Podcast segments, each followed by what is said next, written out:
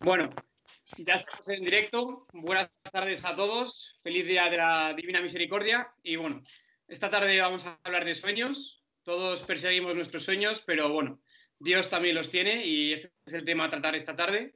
Queríamos agradeceros a todos vuestros comentarios a través del, mail del Think Talk It's Time to Think. Nos han llegado comentarios eh, y un feedback muy agradable acerca de que diversas charlas han servido incluso para que grupos de amigas o amigos pues tengan un, pequeño coloquio entre ellos y nada. Estamos encantados de que se realice el propósito de, esta iniciativa y es que una vez tenga lugar la charla, pues vosotros os sentéis, reflexionéis, penséis y, le deis otra vuelta. Y esta tarde me parece que nos vamos directos a Finlandia, ¿verdad, Javier? Así es. Hoy el invitado hoy es don Ramón Goyarrola o Isa Reimo, depende cómo queréis llamarlo, si eres de Finlandia o de España. Es un sacerdote vasco, también es autor de varios libros, como Cálido Viento del Norte, muy bueno, no es por hacer propaganda, pero muy bueno. Eh, también es médico, es decir, el, primero estudió medicina, en cuanto acabó la carrera se ordenó sacerdote, porque vio su vocación. Eh, se fue tres años a vivir a Sevilla, concretamente al Colegio de Tabladilla, eh, tuvo esa suerte, y llegado el momento, pues bueno, decidió irse a vivir a Finlandia, lo cual es una completa aventura, porque para el que no lo sepa, eh, Finlandia es el país de Europa con menor porcentaje de católicos. Solo hay 14.000 católicos de más de 5 millones de habitantes. Y bueno, es un país de contrastes, es un país en el que, por un lado, pues según dicen los estudios, es el país más feliz de Europa, eh, del mundo. Por otro lado, pues es, también es el país con mayor tasa de suicidios. Y bueno, al final don Ramón viene aportando una visión muy amplia de un tema, los sueños de Dios le hemos dado, que puede ser un tema un poco complejo, pero seguro que nos va a dar un punto de vista muy concreto que nos va a aportar mucho. Entonces, bueno, algunos, este, hoy ya hemos abierto la web, ya se pueden seguir los directos por la web, entonces algunos estaréis por YouTube, otros por la web. Lo que decís por la web, deciros que es muy importante, los, bueno, eh, al final viene a ser unos 25 minutos de charla y luego un coloquio de un cuarto de hora, 20 minutos. Eh, es importante mandar las preguntas por el chat y si estás por la web no puedes mandarlas. Así que te recomiendo seguirlo por YouTube. Y nada, con esto ya, ya me callo y le doy paso. Don Ramón, todo suyo. Pues muchas gracias por la invitación. Y además quisiera añadir muchas felicidades. Felicidades por este programa, esta iniciativa que, yo creo que es, fantástica. Esta mañana, pues en la Santa Misa he rezado especialmente por todos los telespectadores, o sea, por vosotros. He rezado por vuestras familias, especialmente por los que están enfermos. Y también por aquellos que quizá no están enfermos, pero que están pasando un periodo muy malo, o muy preocupante en su vida, en su vida laboral, el trabajo. Pues es verdad que esta pandemia va a traer dificultades. Pues he rezado y rezo por vosotros. También quería saludar aquí de manera especial a mi tía Isabel, que está internada en la clínica, está enferma con el coronavirus y, yo creo que le han facilitado un móvil para que siga en directo este programa. Y un beso muy grande, tía. Y quería saludar pues, a mis hermanos, a mis primos, a mis tíos, a mis sobrinos y a todos los amigos que me están viendo a través de la, del Internet. Bueno, pues eh, efectivamente, habéis elegido un tema o un título de, gran envergadura. 2020, los sueños de Dios. Los sueños de Dios. Y yo creo que habéis elegido bien al ponente, porque claro, ¿quién sino un cura de Bilbao puede hablar de los sueños de Dios? Pues lógicamente, uno de Bilbao. Los sueños de Dios.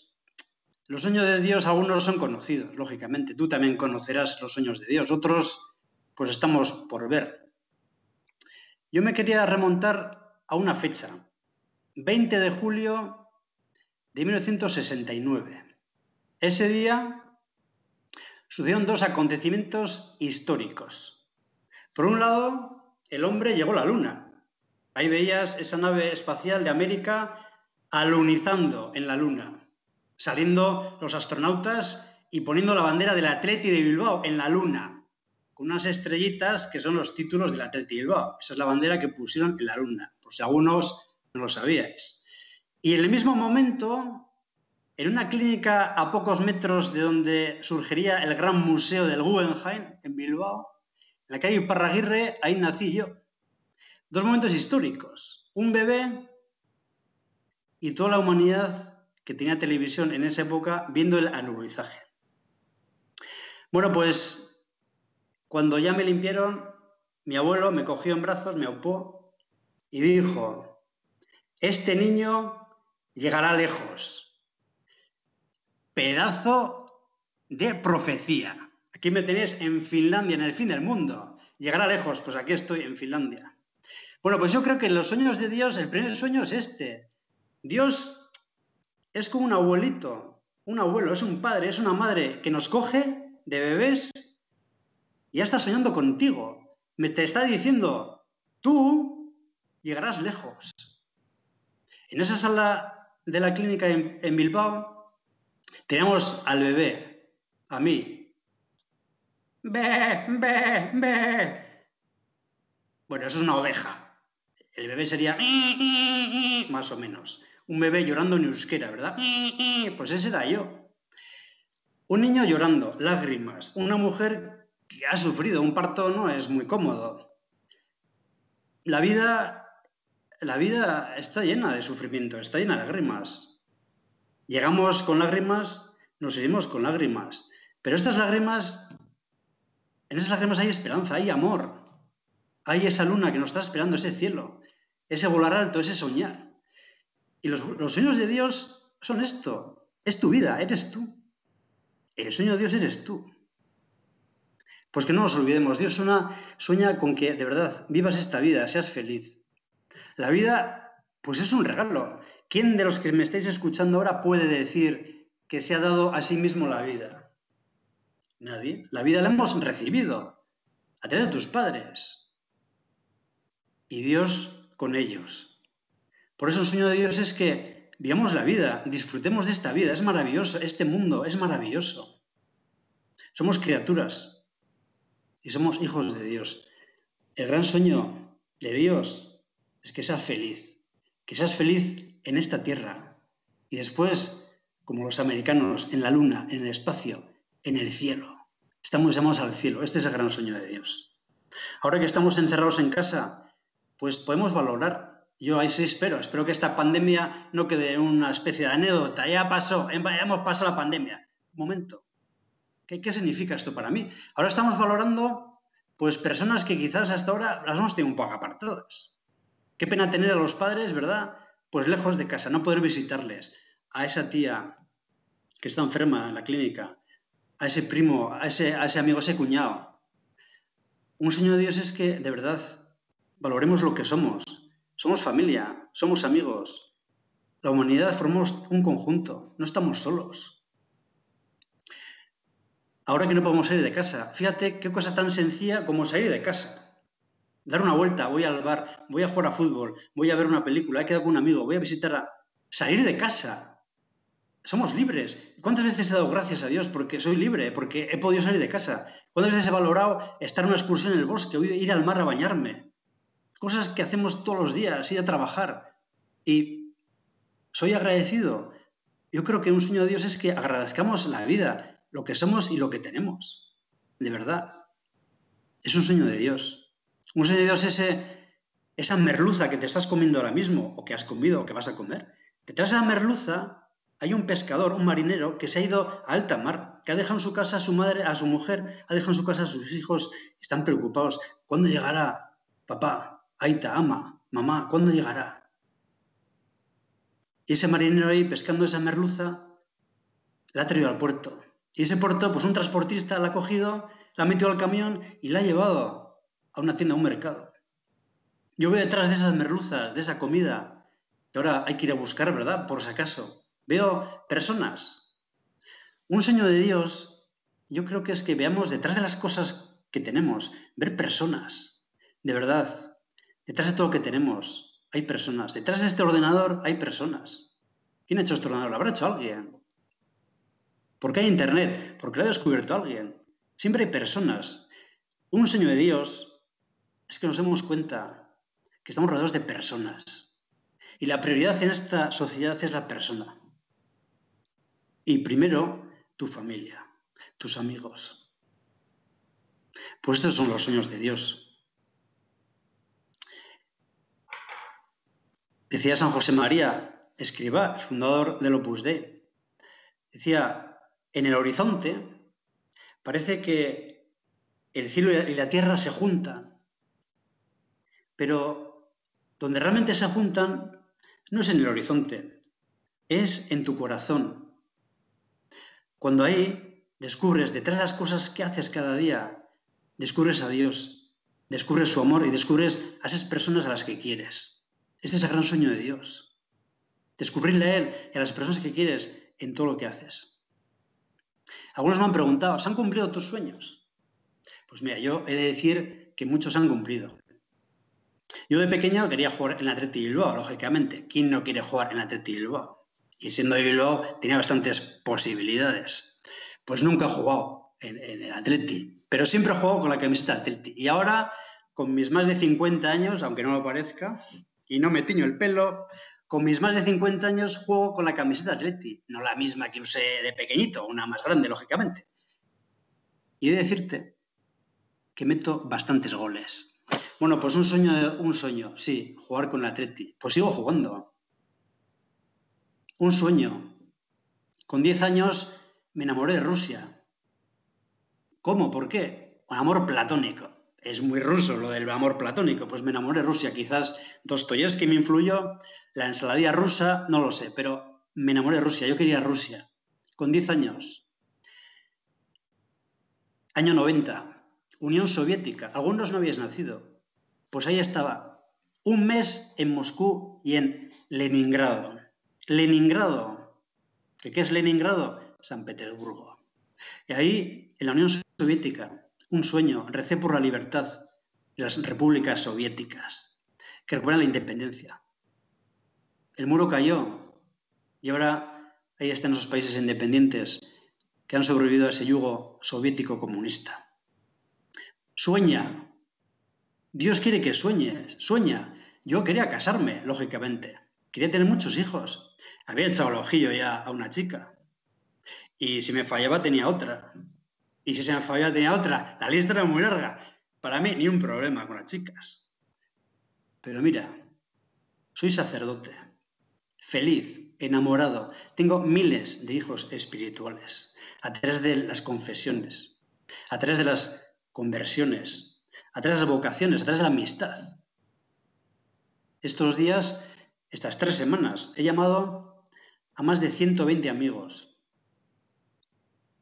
Y me quedan más de 500. Y no exagero, ¿eh? No exagero. Yo soy un hombre de mar. Los nueve primeros meses de mi vida, nueve primeros meses de mi vida, he estado haciendo submarinismo dentro de mi madre, en el seno materno. Submarinismo. Para mí el mar es imprescindible. Dios me ha ido llevando a ciudades donde hay mar. Bilbao, Pamplona. Pamplona está cerca de Baquio. Cuando me escapaba a Baquio, pues me escapaba a Baquio. Yo necesito el mar, bañarme, llenarme de salitre, que me dé la ola. Lo necesito. Dios me ha ido llevando. Cuando uno dice sí, a Dios, es que te da, te da mucho más de lo que uno piensa que da. Roma, viví en Roma ocho años, cuando podía al mar. Nada que ver el Mediterráneo con el Cantábrico, pero es mar. De Roma a Sevilla, Sevilla, rápidamente, a Cádiz, a Huelva, mar. Helsinki, pues no hace falta ir al mar, es que estoy sobre el agua. En Finlandia hay más de 180.000 lagos, 190.000 islas. ¿Se han cumplido tus sueños? Sí. Yo soy médico y sigo siendo médico. Una especialidad que tenemos algunos médicos. Somos médicos de almas. Especialidad, yo creo que completísima. Alma y cuerpo, la persona humana. Yo he soñado y Dios me ha cumplido tantos sueños, tantos sueños. Año 2007, mi padre me llamó. Era el cumpleaños y me quería felicitar, lógicamente. Y me preguntó, oye, ¿qué haces en Helsinki? Y le voy diciendo, pues mira, Aita, pues hago esto, hago esto, tengo este proyecto, este otro. Le di una lista larguísima. Él me escuchaba y me dice al final, pues poco me parece. Joder. Pero Aita, pues eso cantidad de cosas. Y me dice, me dice mi padre, mira, tú estás llamado a lograr la unidad con los luteranos. Está. es una bilbainada. No, no. Tú estás logrado, estás llamado a lograr la unidad con los luteranos. 2007, mi padre falleció en el 2008. Bueno, en el 2008 de repente me encontré involucrado en el diálogo ecuménico con los luteranos en Finlandia. Hemos ido trabajando, estudiando, leyendo, rezando juntos, ganando en amistad, en conocimiento, hablando, cantando, bailando, comiendo. Hace un par de años hemos escrito un texto que ahora está en el Vaticano y en la Federación Luterana Mundial, un texto de unidad. Por si dependiera de los luteranos finlandeses, estaríamos ya en la misma iglesia. Sueña. ¿Cuáles son tus sueños? ¿Qué, es, ¿Cuál es tu proyecto de vida? Esos son sueños de Dios. Esos son los sueños de Dios. Pues vamos a aprovecharlo. Yo me acuerdo de pequeño tenía una caligrafía muy mala. Y usábamos cuadernos rubio. Quizás ahora, pues, eh, algunos usáis todavía, o los hijos, o los nietos. Ahí están los puntitos que ibas marcando, ¿verdad? Siguiendo puntito a puntito una palabra, una frase. Yo escribí miles de cuadernos rubio. Cuando yo logré tener una caligrafía buena, pues ya me fui a la universidad. Y ahí perdí la caligrafía, porque claro, medicina, apuntes, rápido, rápido, todo. Había días y mis amigos médicos que me estáis viendo, pues seguro que os reís. Había que mis apuntes, de verdad, es que no los entendía ni yo. Pero ¿qué he puesto aquí? Que no, no lo sé. Caligrafía de pena. Cuaderno rubio. Dios ha escrito un cuaderno rubio para ti. El título es tu nombre. Mi sueño es esto, tu nombre, con tu apellido. Lo que tienes que hacer es coger el bolígrafo, ir marcando, unir los puntitos y harás una palabra y harás una frase esa autobiografía que estás haciendo con tu libertad, con tu vida, esa es tu felicidad, ese es, el sueño de Dios. ¿Y cómo lograr ese cuaderno rubio? Reza, oración. Cuando rezas, cuando tienes presente a Dios, cuando hablas con Él, cuando lo escuchas, puedes escribir ese libro, esa biografía, y serás feliz. Yo creo que si estás a estas horas escuchándome, esto tiene bastante mérito, ¿eh? aunque sea de Bilbao. Pero escuchar a un tío de Bilbao a las 7 de la tarde, un domingo, pues tú me dirás, pues estás aquí. Y si no has desconectado ya, pues seguro que te está interesando. Bueno, pues, por favor, te digo por experiencia. Yo no hablo de teoría, hablo de mi vida. Soy un tío sencillo, quizás simple. Reza. Dios te quiere muchísimo. Dios te coge, eres ese bebé. Este niño, esta niña, tú, llegarás lejos. Bueno, Rubio, escribe tu historia, siguiendo con tu oración lo que Dios quiere para ti. Seas feliz. Pues estamos en esta pandemia. Muchos dicen, ¿qué será esto? ¿Qué, estamos, qué está sucediendo? Es un desastre, es una, es una pesadilla. Pues mira, yo creo que sinceramente la pesadilla es lo que estaba sucediendo antes de esta pandemia. A mí me gusta seguir las noticias de, de todo el mundo. Dios me ha dado un corazón muy grande. Yo sigo lo que pasa en Asia, en África, en América, en Europa, Oceanía. Me, interesa. No soy profeta, pero yo en enero está convencido que iba a pasar algo. Iba a pasar algo. Está convencido. Tenía seguridad. Guerras, terrorismo, manifestaciones en muchos países, crisis, corrupciones, mafia, violencia, odios. ¿Cómo está el mundo? La naturaleza que gime, terremotos, inundaciones, tsunamis, ¿Qué, ¿Qué está pasando? Pues esta pandemia no es, no, es, no es que Dios ahora nos manda, no se sabe qué. Dios usa esta pandemia para despertarnos, para decirnos, oye, despierta de esta pesadilla. ¿Qué estáis haciendo con este planeta? ¿Qué estás haciendo con tu vida? ¿Por qué queréis empeñaros en ser tristes? ¿Por qué os queréis empeñar en vivir en la violencia y en el odio y en el egoísmo? Es Dios que nos despierta. Esta pandemia es, una, es despertarse de una pesadilla. Es Dios que te está, ahí estás de niño, pequeño, yo me acuerdo, una pesadilla de pequeño, me acuerdo perfectamente todavía, fíjate, y no es que la amnesia empieza ya a hacer ya sus, sus pinitos, la amnesia y la demencia, ya a ciertas edades, bueno, pues me acuerdo, una noche, una pesadilla increíble, y vino mi padre, me despertó. Y vuelves a la realidad. Y la realidad es que ahí estás, estás con tu padre, y con él con el que paz. Pues esta pandemia es la mano de un Padre amoroso que nos, que nos despierta de la pesadilla del egoísmo, de esta sociedad individualista, relativista que estamos viviendo. Pensar en Dios, pensar en los demás, solidaridad, por favor, generosidad. Cuando se habla individuos, individuos, individuos, por favor, no somos individuos, somos personas, por tanto, somos sociedad. Solidaridad es el balcón que ahora te asomas que has descubierto quizás y has tenido que limpiar y fregar y barrer, ese balcón que te, te abre al vecino. Caray, este es el vecino, sí, ahora entiendo, le veía con el perro por las mañanas, es el vecino, sí, ese enfrente y esa, mira, una familia y otra y otra. ese balcón, asómate al balcón, eso está diciendo el Señor con esta pandemia, asómate al balcón, ve, más gente. Solidaridad. Me acuerdo, recién llegado, hice ya bastantes amigos, y uno de ellos, ingeniero, pues le conocí casualidad en Helsinki, pero vivía a tres horas en tren en una ciudad, Mikkeli, más hacia el norte. Y un febrero me fui ahí a buscarle, a estar con pasar el día con él. Un día de febrero precioso, azul, muy bonito, brillo, luminosidad. Ahí llegué en tren, bajé y ahí está en la parada, en, la, plaza del pueblo, un pueblo muy pequeñito. Y él está esperando a mi amigo. Y me di cuenta que en el aire había como grumos de algodón. Qué curioso, algodón aquí. Y la neurona vasca, que de vez en cuando hace sinapsis, pues me hizo pensar, algodón en Finlandia, en las farmacias, pero así una, una fábrica de algodón aquí no hay. Y en esto vino mi amigo y le pregunté, oye, ¿esto qué es esto que hay en el aire? Esto blanco. Me dice, esto es el aire congelado. El aire congelado. Eran estalactitas volantes. Era el H2O, el vapor de agua congelado, claro. Hielo en el aire. Estamos a menos 25 grados. Con menos 25 grados, haz la prueba. Cuando acabe este coloquio, vas a la cocina, abres el frigorífico, el congelador mejor, metes la mano unos segunditos, porque si no la pierdes, y verás que son menos 25 grados. La tienes que sacar rápidamente. Bueno, con menos 25 grados los líquidos del cuerpo se congelan. Me voy a centrar en los de la cara. Pues en los ojos tenemos lágrimas. Menos 25 grados, los ojos, clic, clic, clic, clic, clic, se te congelan. Estalactitas en los ojos. Las lágrimas son estalactitas y estalagmitas. No ves. La oreja, el pabellón auricular, oído externo, si no lo cubres, se te cae. Eh, se me han quedado las orejas, se te han quedado las orejas. Oído medio interno. Los pelillos, clic, clic, clic, clic, clic. No oyes. La nariz. Sí, la nariz. El moquillo, la fosa nasal, la mucosa, clic, clic, clic, clic, clic, clic. Congelado. Pues tiene ahí congelado, los ojos que no ves, los oídos que no oyes. ¿Qué pasa? Lo peor, el culmen de la congelación, la lengua. Cuando hay menos 25 grados e intentas hablar, ¿qué pasa? Que cuando empiezas a hablar, la lengua se se te congela. Es que no, es que no puedes hablar.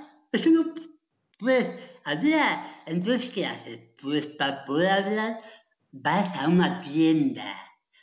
¿Para qué? Para que con el calor la lengua se te, se te suelte y entonces poco a poco la lengua empieza a funcionar y puedes hablar. Hemos vivido antes de la pandemia una glaciación en la sociedad los ojos congelados, no veo, no miro, no, es que me da igual lo que, es que no quiero mirar a los demás, es mi, mi conmigo, el oído, no quiero escuchar, la lengua, comunicación, fría, congelada. Bueno, Dios aumenta la temperatura del corazón y por eso hay que rezar. Si tú rezas todos los días, ¿eh? tener presencia de Dios, un crucifijo en la habitación, una imagen de la Virgen que te recuerda que estás, tienes una madre que te quiere mucho, esos minutos que dices, mira, voy a leer el Evangelio un poquito, voy a escuchar, ¿qué, quiere Dios? Un rato de oración. Esa oración calienta tu corazón, esa oración calienta la temperatura a tu alrededor, esa oración te hará ver a los demás, a los ojos, mirás a los ojos, escucharás a las personas. ¿Cuánto cuesta escuchar a las personas? Aquí alguno ya igual ha desconectado, se ha quedado dormido. Bueno, pues muy bien. Hablo por los que seguís ahí. No sé si hay alguien escuchándome, estoy aquí haciendo el tonto. Pero mira, Dios me está escuchando y estoy convencido que en el cielo ahora lo están pasando muy bien así lo intento. Pues de verdad, oración, hay que rezar. Que no sea esta pandemia de verdad para descubrir que Dios nos quiere muchísimo y vamos a rezar. Ahora nos vamos a Nazaret, un pueblo de Galilea. Nazaret es un pueblecito. Hace dos mil años había 200 personas, 300 vacas y 400 ovejas. Ahí está María, una joven de 16 años, la Virgen María. Se aparece un ángel Dios te sabe María, llena de gracia. Le dice a la Virgen. La Virgen ve al ángel, escucha. Y la Virgen no se pone nerviosa por ver al ángel, se pone nerviosa porque el ángel le dice, vas a ser la madre de Dios. A mí si se me aparece un ángel me da un infarto. Ahora, a la Virgen no. La Virgen lo que le pone es ese mensaje, vas a ser la madre de Dios. Y podía decir, pero si tengo 16 años, pero si soy de un pueblo aquí perdido, si no soy de Bilbao, pues Sí, la lista podía ser muy larga, pero Dios eligió a la Virgen. Ese sí de la Virgen, aquí estoy. Hágase en mí según tu palabra. Ese sí de la Virgen cambió el mundo. Dios se hizo carne, se hizo hombre. Cambió el mundo, cambió la historia. Ese sí de la Virgen. Tu sí a Dios, ese sueño de Dios, que le digas que sí, díselo ahora. Dios, quiero ser feliz contigo, quiero hacer lo que tú quieras. Ese sí tuyo va a ser maravilloso, porque el virus es contagioso. Pues sí, ya lo vemos, miles de contagios, miles de muertos. El sí a Dios, esa gracia de Dios, es mucho más contagiosa. Es un contagio de paz, de alegría, de esperanza. Dile que sea Dios, contagia a los demás, como la Virgen. Tú eres importante para Dios. Tú eres importante para Dios. Y que no se cura. ¿Qué tiene que ver que se cura? Es un ser vivo. Ya está. Eres cristiano. Y que sea Dios. Cuando haces las cosas por Dios, con Dios y en Dios, todo cambia. Todo cambia. Cuando llegué a Finlandia había que aprender el finés. Alguno me dirá, a ver, de Bilbao. Sí, menos esfuerzo, pero hay que aprenderlo. Un idioma corriente necesita seis casos. Sujeto, objeto directo, objeto indirecto, circunstancial. Cinco o seis casos, funcionas, te comunicas. En finés usamos 16 casos. Sí, sí, has escuchado bien. 16 casos. Y además hay conmutaciones de palabras, hay letras que se duplican, hay letras que desaparecen, hay letras que cambian. Es, una combinación de elementos. Es difícil. Bueno, pues si no pronuncias bien, y a los vascos nos cuesta, pronunciar bien. Quizás alguno ni me está entendiendo lo que, lo que estoy diciendo, pues ya lo siento. Por lo menos he rezado por ti y eso es lo que vale. pues fíjate, una vez me sucedió porque claro, yo he predicado chistes verdes sin querer, ¿eh? Pero chistes verdes en homilías, en predicaciones, cantidad, claro. Chistes marrones. Bueno, bueno. Herejías. Yo he predicado todas las herejías de los, de los manuales de historia de la iglesia. Todas las herejías las he predicado yo, sin querer. Una letra, una palabra, un sonido. Y una ocasión, casi recién llegado, yo me lanzaba, me lanzaba. La Biblia y el Espíritu Santo. Espíritu Santo, ayúdame. Predicación, y ahí estaba yo, en la puerta, viendo quién venía. Ahí va, pues mira, un luterano, mira, este es pentecostal, le conozco, a un ortodoxo, a un católico recién convertido, mira, pero este es ateo, sí, un ateo, un agnóstico, un agnóstico, pero qué alegría. Y este es un pagano, este, un budista, un budista, es un budista, y viene a, a una oración, sí, sí, un budista. Bienvenidos, estamos abiertos a todos, indudablemente. Mi Biblia y el Espíritu Santo. ¿Y qué pasó? Pues claro, ¿de qué les hablo a estos? ¿De qué les hablo? ¿De qué les hablo? Y me la cabeza. Lo habéis dicho antes, Finlandia, país más feliz del mundo. Primera causa de muerte, alcoholismo y suicidio. ¿Dónde está la felicidad? Pues esto daría para otro coloquio, quizás en otra ocasión. Pues se sale del alcohol y me fui a Caná de Galilea. Ahí hizo, el Señor hizo el milagro de convertir 700 litros de agua en 700 litros de vino, después de que hubieran bebido en la boda. Bueno, pues si no pronuncias bien, hay dos palabras, Cana y Cana. Cana es el pueblo, el pueblo de Galilea, al norte, pues donde hace sol, donde está todo verde, donde a la gente le gusta bailar, disfrutar. Las bodas de Cana de Galilea, todos conoceréis. Pero claro, si no dices Cana y dices Cana, Cana es el pollo. Y entonces les prediqué las bodas del pollo. El pollo le gusta el vino, lógicamente el pollo le gusta la marcha, le gusta bailar, le gusta el sol, el pollo pues es un poco verde, ¿verdad? El pollo, el pollo, el pollo. Y la gente se reía. Y yo decía, pero gente más rara, ¿de qué se ríen estos? pues, si está hablando del canal de Galilea. Hablé del pollo, predicación sobre las bodas del pollo. Bueno, pues toda la gente que estaba ahí ahora son católicos. Todos son católicos. Si tú haces las cosas por Dios, aunque las hagas mal, sin querer, aunque estés predicando sobre un pollo. Dios hace las cosas. El sueño de Dios es cuaderno rubio, de verdad, no lo olvides, cuaderno rubio. Intenta hacer lo que Él quiere. Seas feliz y harás feliz a los demás. Ahora, la sociedad, yo creo y deseo y rezo que haya un cambio de verdad, que no sea una anécdota, pasa la pandemia. No, no, no, no. Vamos, vamos a pararnos, de verdad. Vamos a pensar la sociedad. No somos individuos, a mí me duele los derechos individuales de los individuos, que no, que somos personas, somos personas, no somos robots, los clones, los soldados de Star Wars, no somos estos tíos del casco blanco que van ahí, todos son clones, todos iguales, no, no, no, somos personas, distintas, pero personas, con la misma dignidad. Esto es importantísimo, ¿eh? Pero que sí, me pongo aquí un poco nervioso, pero me da pena. Porque esto va en contra de nosotros. Este espíritu de cultura del individualismo es puro egoísmo. La familia, por favor, ahora habéis estado con vuestros hijos mucho, mucho tiempo, que sí, que es agobio, es agobiante a veces. Pero la familia, los amigos, es un tesoro. Tus padres, tus padres. Yo pienso en la arquitectura, se habla del futuro, hay que tener hijos, pero ¿cómo vas a tener hijos si los pisos cuestan cuatro salarios, cuatro sueldos? No puedes tener un piso grande, ¿cómo vas a tener hijos? Si tienes un piso de cuatro metros cuadrados. Yo pido que haya una arquitectura pensando en familias con hijos, con varios hijos. Y eso requiere un esfuerzo político. Yo estoy pensando en los pilares de una sociedad, la educación y la sanidad. Educación, educación no es ideología, educación es una formación basada en la verdad y en la libertad. Viva la libertad, eso es la educación, basada en una verdad, que es el hombre. Cuando mezclamos ideología con la educación, matamos la educación. Por tanto, educación pública, por supuesto, cuidar. Ahora que habéis estado con los hijos en, casa, deberes, venían los deberes, ¿verdad? Y eh, papá, la mamá, pues haciendo los deberes con los niños. Llegó un momento que los niños ya pasaban de los deberes, ¿eh? el padre y la madre haciendo los deberes, ahí las fracciones, la, regla de tres, era el padre y la madre haciendo los deberes. Que acabe ya esto, por favor, que no aguanto más. Claro. Bueno, pues vamos a revalorizar el papel del profesor, la vocación de un, profesor. Vamos a aumentar los sueldos a los profesores. Vamos a invertir muchísimo en, en, educación pública y educación privada. ¿Por qué? Reduccionismos, una u otra, las dos. Viva la libertad. Libertad de los padres para elegir la educación. Viva la libertad. Es un sueño de Dios. Somos libres. Somos libres porque Dios nos ha hecho libres. Y cuando uno se aparte de Dios, de repente, ¿qué pasa? No hay libertad. Totalitarismo. Eso es la ausencia de Dios. Eso es la ausencia de Dios. Aunque haya sido, ¿verdad?, aupados al gobierno, quizás por unos votos. Libertad. Sanidad. Sanidad no es ideología. Aborto y eutanasia son ideologías. Ahora, mucha gente que piensa en los ancianos, yo he hablado con muchos amigos que han perdido el padre estos días, una madre, un tío, una tía, un familiar. Y lo que te dicen es que no he estado con ellos, no les he dado la mano, no les, no he dado un beso.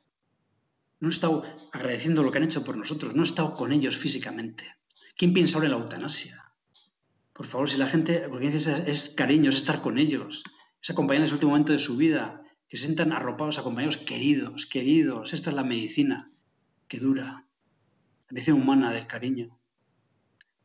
Por favor, fue la, ideología de la sanidad. Sanidad pública, de verdad, hay que invertir más dinero. Sanidad privada, las dos. Que vayan unidas, hermanadas, complementadas.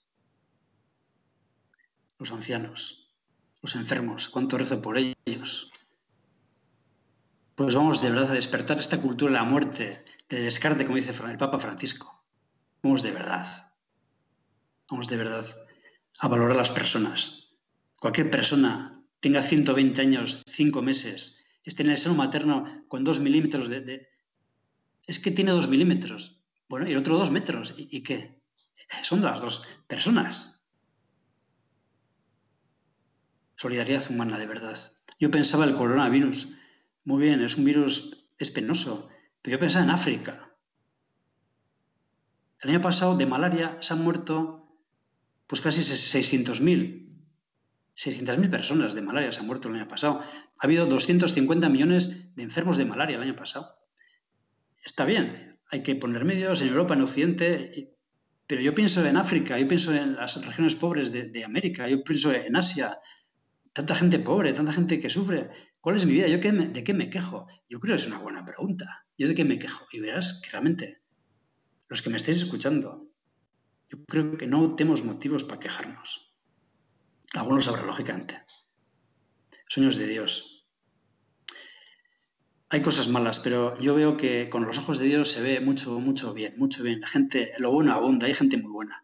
Con el Papa Francisco, y estoy acabando ya, ¿eh? con el Papa Francisco he estado pues seis veces, seis veces. Y una de ellas, seguida la sola y hablando con él, pero una de ellas en su habitación, me recibió en el ascensor, me acompañó a su habitación y me preguntó, bueno, eh, Finlandia. Un clima muy duro, mucho frío, oscuridad, el idioma muy difícil, que el Papa iba, pues bueno, la lista de las dificultades. Y yo le dije, Francisco, difícil. No le dije David porque ya lo sabía, pero le dije, difícil no. Entonces abrió los ojos y le dije, ¿sabe cuál fue la última palabra que dijo Jesús antes de ir al cielo? ¿Cuál? Pues Jesús dijo antes de ir al cielo, Finlandia. ¿Cómo que Finlandia? Sí, dijo, yo estaré con vosotros todos los días hasta el fin del mundo, hasta Finlandia. Y el Papa dijo, no, no, no, no, no. El fin del mundo es Argentina. Y yo le dije con acento argentino, no, no, no, no. El fin del mundo es Finlandia. Y él me rebatió. No, no, no, no. El fin del mundo es Argentina. Y yo le dije, no, no, no, no. El fin del mundo es Finlandia. Claro, un, un argentino un argentino y un vasco. Bueno, esto pues es inacabable. Yo le dije, negociación, vamos a negociar, vamos a negociar. Hay dos fines del mundo, en el norte Finlandia, en el sur Argentina. De acuerdo, de acuerdo. Bueno, pues así hicimos las, pases, las paces.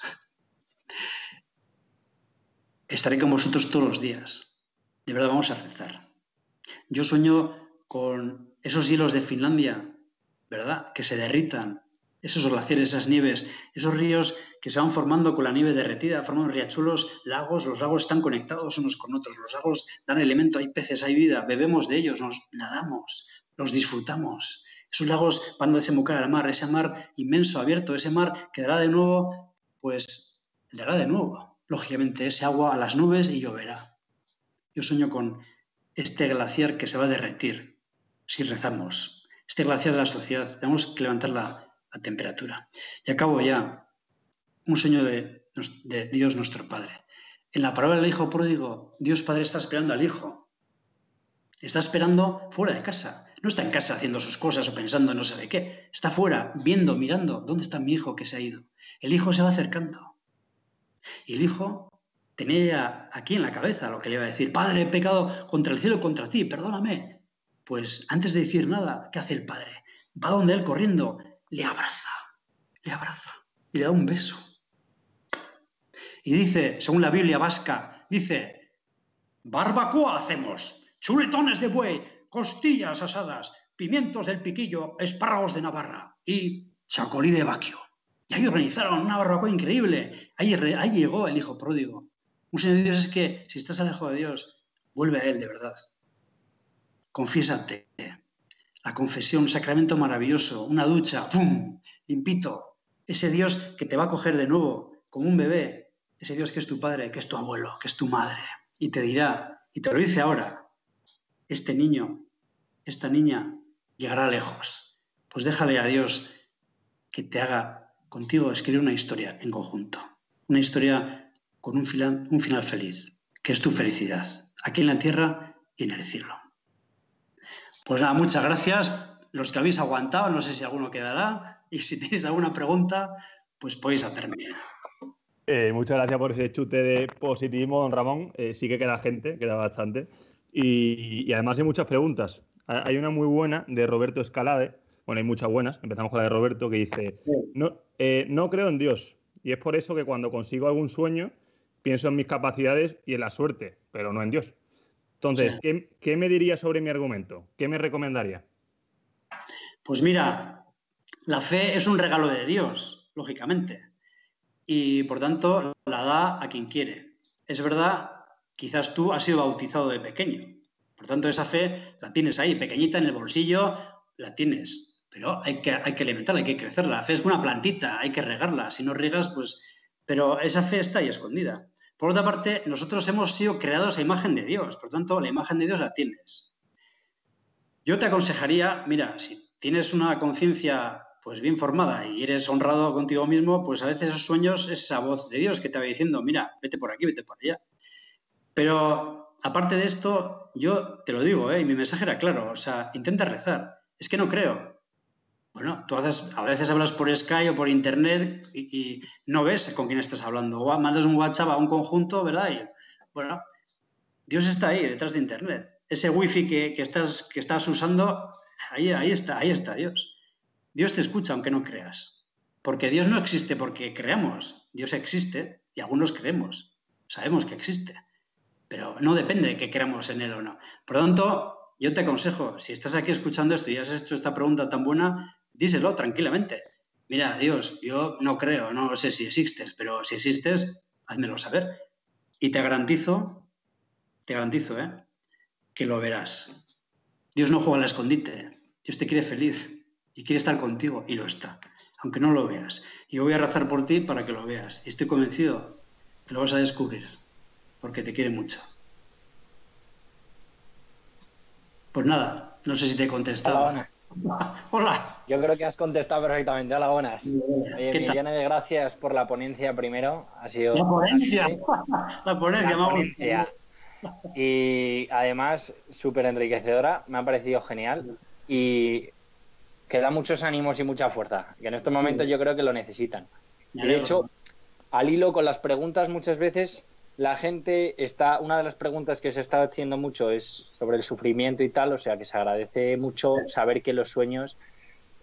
Y yo tengo una que nos ha hecho Guille Navarro, que dice: ¿Cómo distinguir en la oración qué es deseo de Dios y qué es deseo tuyo? Pues esa es muy buena, tú. Esa es muy Pues buena. digo. Pues que le pregunte a Dios directamente. Mira, yo creo que es importante tener en cuenta que, como he dicho antes, no somos individuos, somos personas y por tanto vivimos una sociedad. Y la iglesia, pues es el cuerpo de Cristo, es una sociedad. Pues tenemos gente de esta familia que es la iglesia que nos puede ayudar a ver si esto que hemos visto o que pensamos es de Dios. Por eso, un consejo que te doy es precisamente pide consejo. En esta sociedad egoísta, pedir consejo es un bajón. ¿Cómo voy a pedir consejo yo? Ya sé, yo soy el experto, yo ya sé, tengo internet, he leído este artículo. Por favor, el dejarse aconsejar es la primera regla de una, de una persona prudente. La prudencia es la, la- la virtud humana más importante. Pues pedir consejo. ¿Cómo si esto es de Dios? Pues yo te diría, mira, pide consejo. Si haces oración, seguro que conoces a un sacerdote, a una persona con fe, con experiencia, pues pide consejo. Mira, he visto esto, yo creo que es así. Pedir consejo, yo creo es los hijos con los padres. Yo, yo con mi padre y mi madre, yo les pedía consejo. Oye, mira, Aita, yo pienso esto y tal, y, y me da consejos. Y así es como uno crece también, recibiendo consejos. Por eso, de verdad, la familia, y la familia también en cuanto a iglesia, somos familia. Vamos a, tenemos unos hermanos mayores en la iglesia, tenemos gente pues, con experiencia, pedir consejo. Y después, bueno, pues eh, lógicamente hay cosas que puedes ver, hombre, si van en contra del mensaje de Cristo, pues está claro, eso no, eso no, es, eso no es bueno. y no lo olvides, no lo olvides, en este mundo hay ángeles, hay ángeles buenos y ángeles malos. Ahí tenemos a los dos. Y tu ángel de la guarda te está diciendo, oye, levántate a la hora, oye, ayuda a tu mamá, oye, haz, haz los deberes, oye, eh, haz este bien el trabajo, oye, sea honrado. Pero es que tendrás a otro ángel aquí. Tío, pasa, pasa de todo, tío, hombre, otra copita, oye, que nada con esta tía, oye, ¿qué tal? Bueno, pues tendrás dos. Y tú, si eres honrado, de verdad, y si rezas, te das cuenta, te das cuenta que con tu ángel bueno sabrás por dónde ir y le dirás al malo que se vaya por ahí. Nada. Bueno, eh, Ramón, muchísimas gracias. Bien. Eh, y muchas gracias por haber respondido también a la primera pregunta, porque de hecho la, la que te ha hecho Javi era un amigo mío que es ateo y bueno, ahora te diré que ya por privado qué, qué es lo que me comenta, pero le ha encantado. Pues nada, un abrazo de mi parte. de tu parte. Y después te voy a hacer esta pregunta de parte de Antonio Puerta, que creo que es mi tío, pero si no es mi tío, pues es Antonio Puerta. Y, y es, ¿la pandemia es un castigo de Dios? a ver, habrá que pre- preguntárselo a él. Yo, mira, eh, hombre, nosotros tenemos la Sagrada Escritura. El Antiguo Testamento es nuestro también. El Antiguo Testamento había castigos. Yo te voy a contar mi experiencia. Yo me acuerdo una vez que estaba en la cocina, en casa era pequeño, un chaval pequeño, y, y mi madre estaba con la sartén, haciendo ahí unos huevos fritos o un filete, no, no me acuerdo. Y me acerqué a la sartén. Fui a coger y fui a meter la mano en la sartén. Mi padre estaba por detrás y me dio un golpe en la mano, un golpe fuerte. Yo con ese golpe fuerte, lo que me dolía era golpe, claro, me ha pegado mi padre. Y me fui llorando a mi habitación. Y estuve ahí. Pero es que al cabo de unos minutos vino mi padre, con mi madre. Y mi padre me dijo, oye, ¿sabes por qué te he pegado? Porque te quiero. Porque te quiero, porque ibas a meter la mano en la sartén, te ibas a quemar. Dios a veces, repito, yo creo que la pandemia no es, no es, no es, una no es un castigo de Dios. Yo lo veo, ¿puede, ¿puede usarse la palabra castigo de Dios? Podría usarse, porque en la Biblia se usa. Como quién soy yo para ir en la Biblia. Pero es un castigo lleno de amor. Es que estamos metiendo la mano en la sartén. Pero no solo la mano, el cuerpo, los pies, todo. Estamos, de verdad, ¿eh? estamos en una glaciación humana, del corazón humano. Y Dios nos da un golpecito, pues permitiendo. Dios no ha enviado esta pandemia. ¿eh? El virus ese habrá sido creado en un laboratorio chino o ha sido una mutación en un murciélago. Eso habrá que, habrá que estudiarlo. Y habrá que estudiarlo a fondo, ¿eh? Porque si ha sido creado en un laboratorio chino, habrá que tomar unas represalias. Supongo y espero. Porque esto es una cosa muy seria. Bueno, pero Dios no ha creado ese virus, lo ha permitido. ¿Por qué? Para un, gran, para un, para un bien mayor. Ese bien mayor es que no metamos todo el cuerpo en la sartén que está hirviendo. Pues vamos a despertar de ello. Es lo que pido al Señor, que la pandemia pase cuanto antes que la crisis económica que venga sea mínima, que no haya pérdidas de trabajo. Y rezo por, vosotros. Yo sé que en España va a ser muy duro. Y rezo de dar todos los días, ¿eh? Pero vamos a sacar, y espero que Dios, que le dejes a Dios sacar de esta, de esta pandemia algo bueno, que es de verdad aumentar esa temperatura del corazón humano, con la oración, con la confesión, con los sacramentos. ¿Es un castigo? Pues yo creo que te he contestado. Ese golpe de un padre que te quiere, sí te duele, pero es que te ha evitado un gran mayor. Pues yo lo veo así. Dios nos quiere muchísimo y a veces nos tiene que despertar. Y espero que sea un despertador. Así lo veo y así lo espero. Pues muchas gracias por la respuesta. Nada, bueno, muchas gracias. Y te voy a unir dos preguntas, porque, claro, aquí en España, pues en plan, tenemos una vida de iglesia eh, diferente, ¿no? Allí a la que hay en Finlandia. Entonces, nos pregunta Marta Jerez cómo son las parroquias en Finlandia, eh, si hay vida parroquial, hay calor humano o es frío. Y te voy a unir también con otra pregunta que nos ha hecho Carmen Gómez, que es si nos podría contar cuál es su labor eh, allí en, Finlandia. Muchísimas gracias. Bueno, de nada. Pues mira, Finlandia es un milagro. Como ya le dije al Papa Francisco, o sea, es que aquí es todo gracia, eh, todo va muy bien. La vida de la Iglesia Católica, como os he, dicho al principio, somos 15.000 católicos en un país de 5 millones y medio. Somos la iglesia más pequeña de, Europa y la segunda o tercera de todo el mundo. Pues yo creo que lo importante no son los números, los números nos pueden dar una idea. Lo importante es, como decía Jesús, ser sal y luz. Sal y luz. Si hay mucha sal en la comida, eh, no puedes comer. Si hay mucha luz, no, no ves. Y si hay poca sal y poca luz, pues quizás mucho peor. Por un término medio. Yo creo que en Finlandia somos sal y luz. Es una comunidad muy viva donde estamos unidos, donde nos queremos, donde rezamos, donde tenemos evidente, donde no vemos dificultades, que las hay. La lista de dificultades puede ser inmensa, pero no son dificultades, son retos. No, no hay dificultades de verdad, son retos, desafíos. Los primeros cristianos tienen dificultades o retos o desafíos, tienen desafíos. La persecución, ¿verdad? Ordenada por los, Césares, los leones, no de Samamés, sino los leones. Bueno, sí, Samamés es un mártir de, un mártir que murió los, los leones. Bueno, verdad que me venga lo del Atleti, no sé, no sé por qué me vine. Pero la vida parroquial es una maravilla.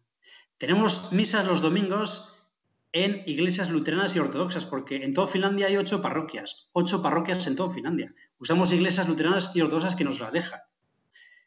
En un mes tenemos misa en 25 ciudades cuando solo hay parroquias en seis ciudades de Finlandia. Parroquias católicas solo hay en seis ciudades y tenemos, eh, tenemos misas dominicales en 25 ciudades. Esto significa que usamos iglesias luteranas y ortodoxas.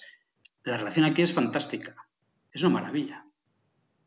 Y la segunda pregunta, ¿qué hago? Pues yo creo que mejor es preguntar qué no hago, porque realmente, o sea, ¿qué no hago? Se contesta en un segundo. Pues eh, hago todo. Entonces, ¿qué hago? Madre mía pues en las parroquias estoy metido, en catequesis, misas. He sido hasta hace poco vicario general de la diócesis. He sido la mano derecha del obispo. El obispo ha presentado la dimisión, el Papa se la ha aceptado y cuando el obispo de una diócesis presenta la dimisión, se retira del cargo, el vicario general, su mano derecha, se retira también. O sea, pero he sido vicario general ocho años en, en todo Finlandia. Un regalo de Dios maravilloso. Estoy en el ecumenismo, en diálogo económico con los luteranos. Estoy en el, ejército, el ejército finlandés como capellán de los católicos. Estoy en las cárceles visitando a los católicos, que a veces son muy poquitos. Menos mal. En las cárceles también son muy poquitos. Estoy visitando enfermos. Mi vocación de médico sigue vigente, sigue viva. Estoy con familias, catequesis, visitando a muchas familias de cristianos católicos que viven en los bosques perdidos a 100 kilómetros, 120, 180. Pues visito familias para confortarlas, para darle oxígeno, para formarles para los sacramentos, misas con gente. Lógicamente, la labor del Opus Dei pues, también es una maravilla. Con familias, con matrimonios, retiros, dirección espiritual. Conmigo habla muchísima gente, gracias a Dios. Dirección espiritual, muchísima gente habla conmigo. Yo a veces pienso que hay otro yo, o hay un tercero y un cuarto, porque cuando acaba el día, pero, Dios mío, pero ¿cómo, cómo, ¿cómo puedo llegar a tanto? Bueno, porque, repito, si dejamos a Dios hacer las cosas, alucinarás. Seas feliz, no, no hay tiempo para uno mismo, uno es feliz, está lleno de Dios, está lleno de los demás. Uno explota de alegría. Pues esa es mi vida. ¿Qué cosas hago? Pues es que podía seguir hablando, pero yo creo que no, no vamos a hacer aquí, me soy de y podía seguir y seguir y seguir, pero los de de vez en cuando somos humildes y dejamos de hablar de uno mismo, muy de vez en cuando, ¿eh? pero yo creo que me parece que os he contestado. Sí, pues eh, nada, muchas gracias. Eh, están llegando muchos agradecimientos. También alguna acusación de que lo de los goles no es tan cierto. ¿eh?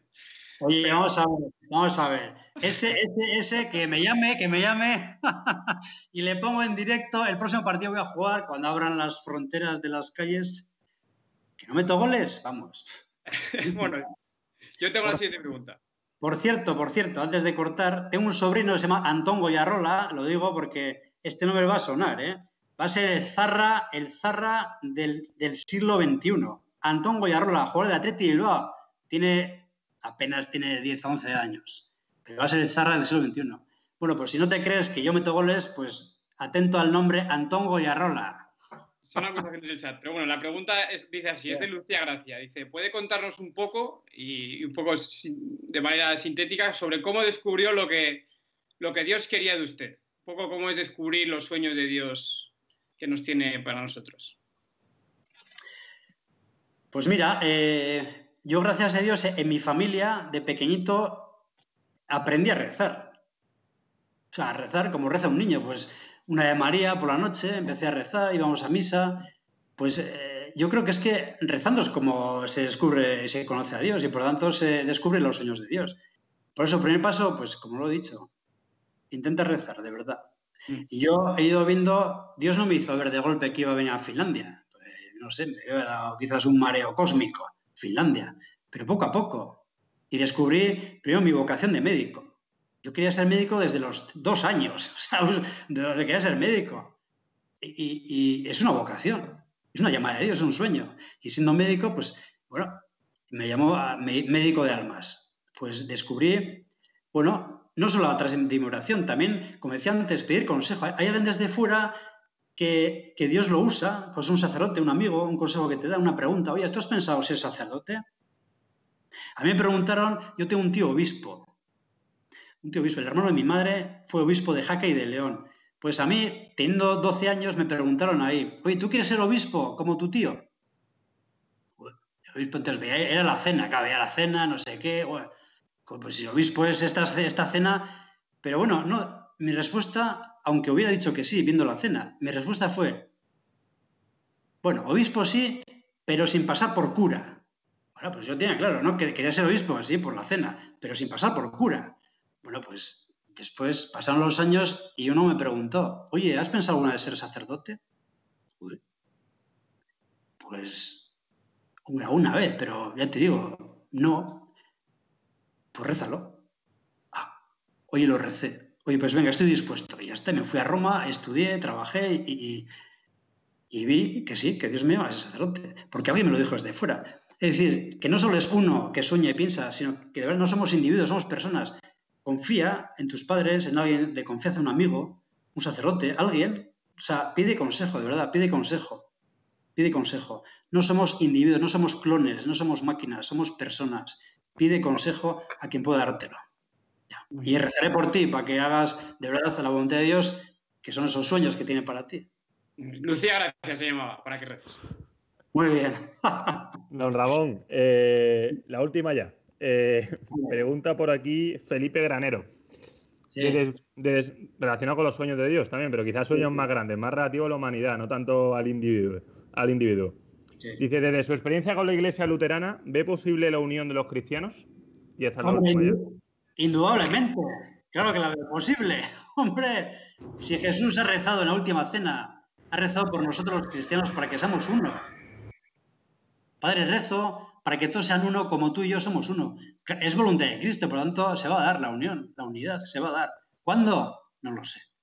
¿Cómo? No lo sé, pero se va a dar indudablemente. Y será antes más y mejor si tú y yo estamos más unidos al Papa, si tú y yo estamos más unidos en la familia, con tus padres, tus hermanos, tus amigos, tus primos, tus tíos. Si hay más unidad en las familias, si hay más unidad en la iglesia, pues lógicamente habrá más unidad con nosotros cristianos. Está en las manos de Dios, sí, pero también está en nuestras manos. Si creamos unidad, la unidad crea más unidad. Pues yo estoy convencido y he visto, ¿eh? He visto muchas conversiones. He visto gente ahora luteranos, pastores, que me dicen, yo de corazón soy católico, yo quiero ser católico, hay muchos, hay muchos, se respira unidad. Pues yo estoy convencido que veremos, veremos si realmente en esta pandemia abrimos el corazón a Dios. También los católicos creyentes y practicantes. Y si estamos más unidos entre nosotros, con el Papa, pues veremos la unidad visible de la Iglesia. La veremos. La veremos. Pues nada, ¿algo más? Pues nada más, darle las gracias. Bueno. la verdad que ha sido una pasada y nos hemos reído mucho, que es importante reírse también. alegro, porque en esta vida de verdad hay que reírse. ¿eh? O sea, Dios se ríe mucho, de verdad, tiene mucho sentido del humor. ¿eh? Hay que reírse, en esta vida hay que reírse. Y ojalá, ojalá que a tu alrededor todos los días sueltes una carcajada. Si alguien se ríe a tu alrededor, eso es un sueño de Dios, de verdad, hay que reírse.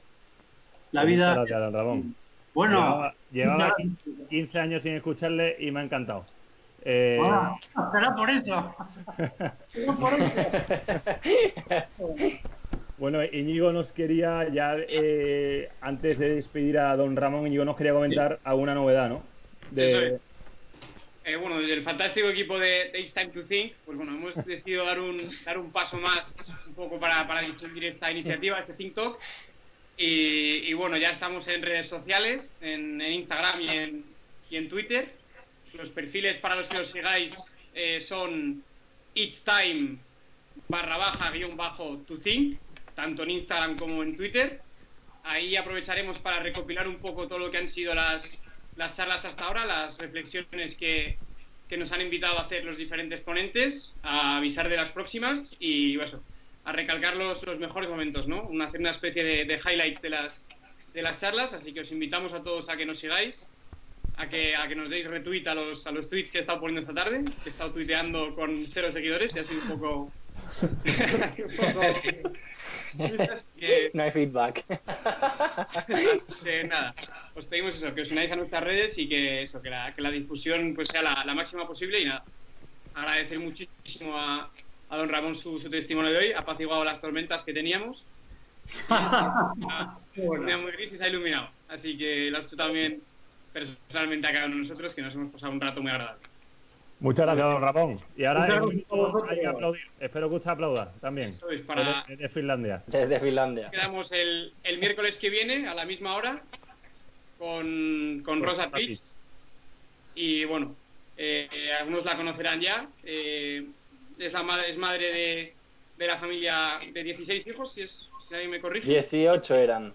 Ahora son alguno menos porque falleció algún niño. Pero bueno, ya el próximo día es el miércoles a las 7. Eso es. Y, y nada, va a ser bestial porque es una persona con muchísima garra, muchísima fuerza y que como usted hoy eh, va a sacar lo mejor de esto y nos va a hacer por lo menos tirar hacia adelante y, y pensar y soñar alto. Así que magnífico. Pues nada, muchas gracias. gracias. Muchísimas gracias. Bueno, un abrazo. Un abrazo. Hasta luego. Adiós. Y seguidnos en las redes. Qué bueno, don Ramón, qué maravilla.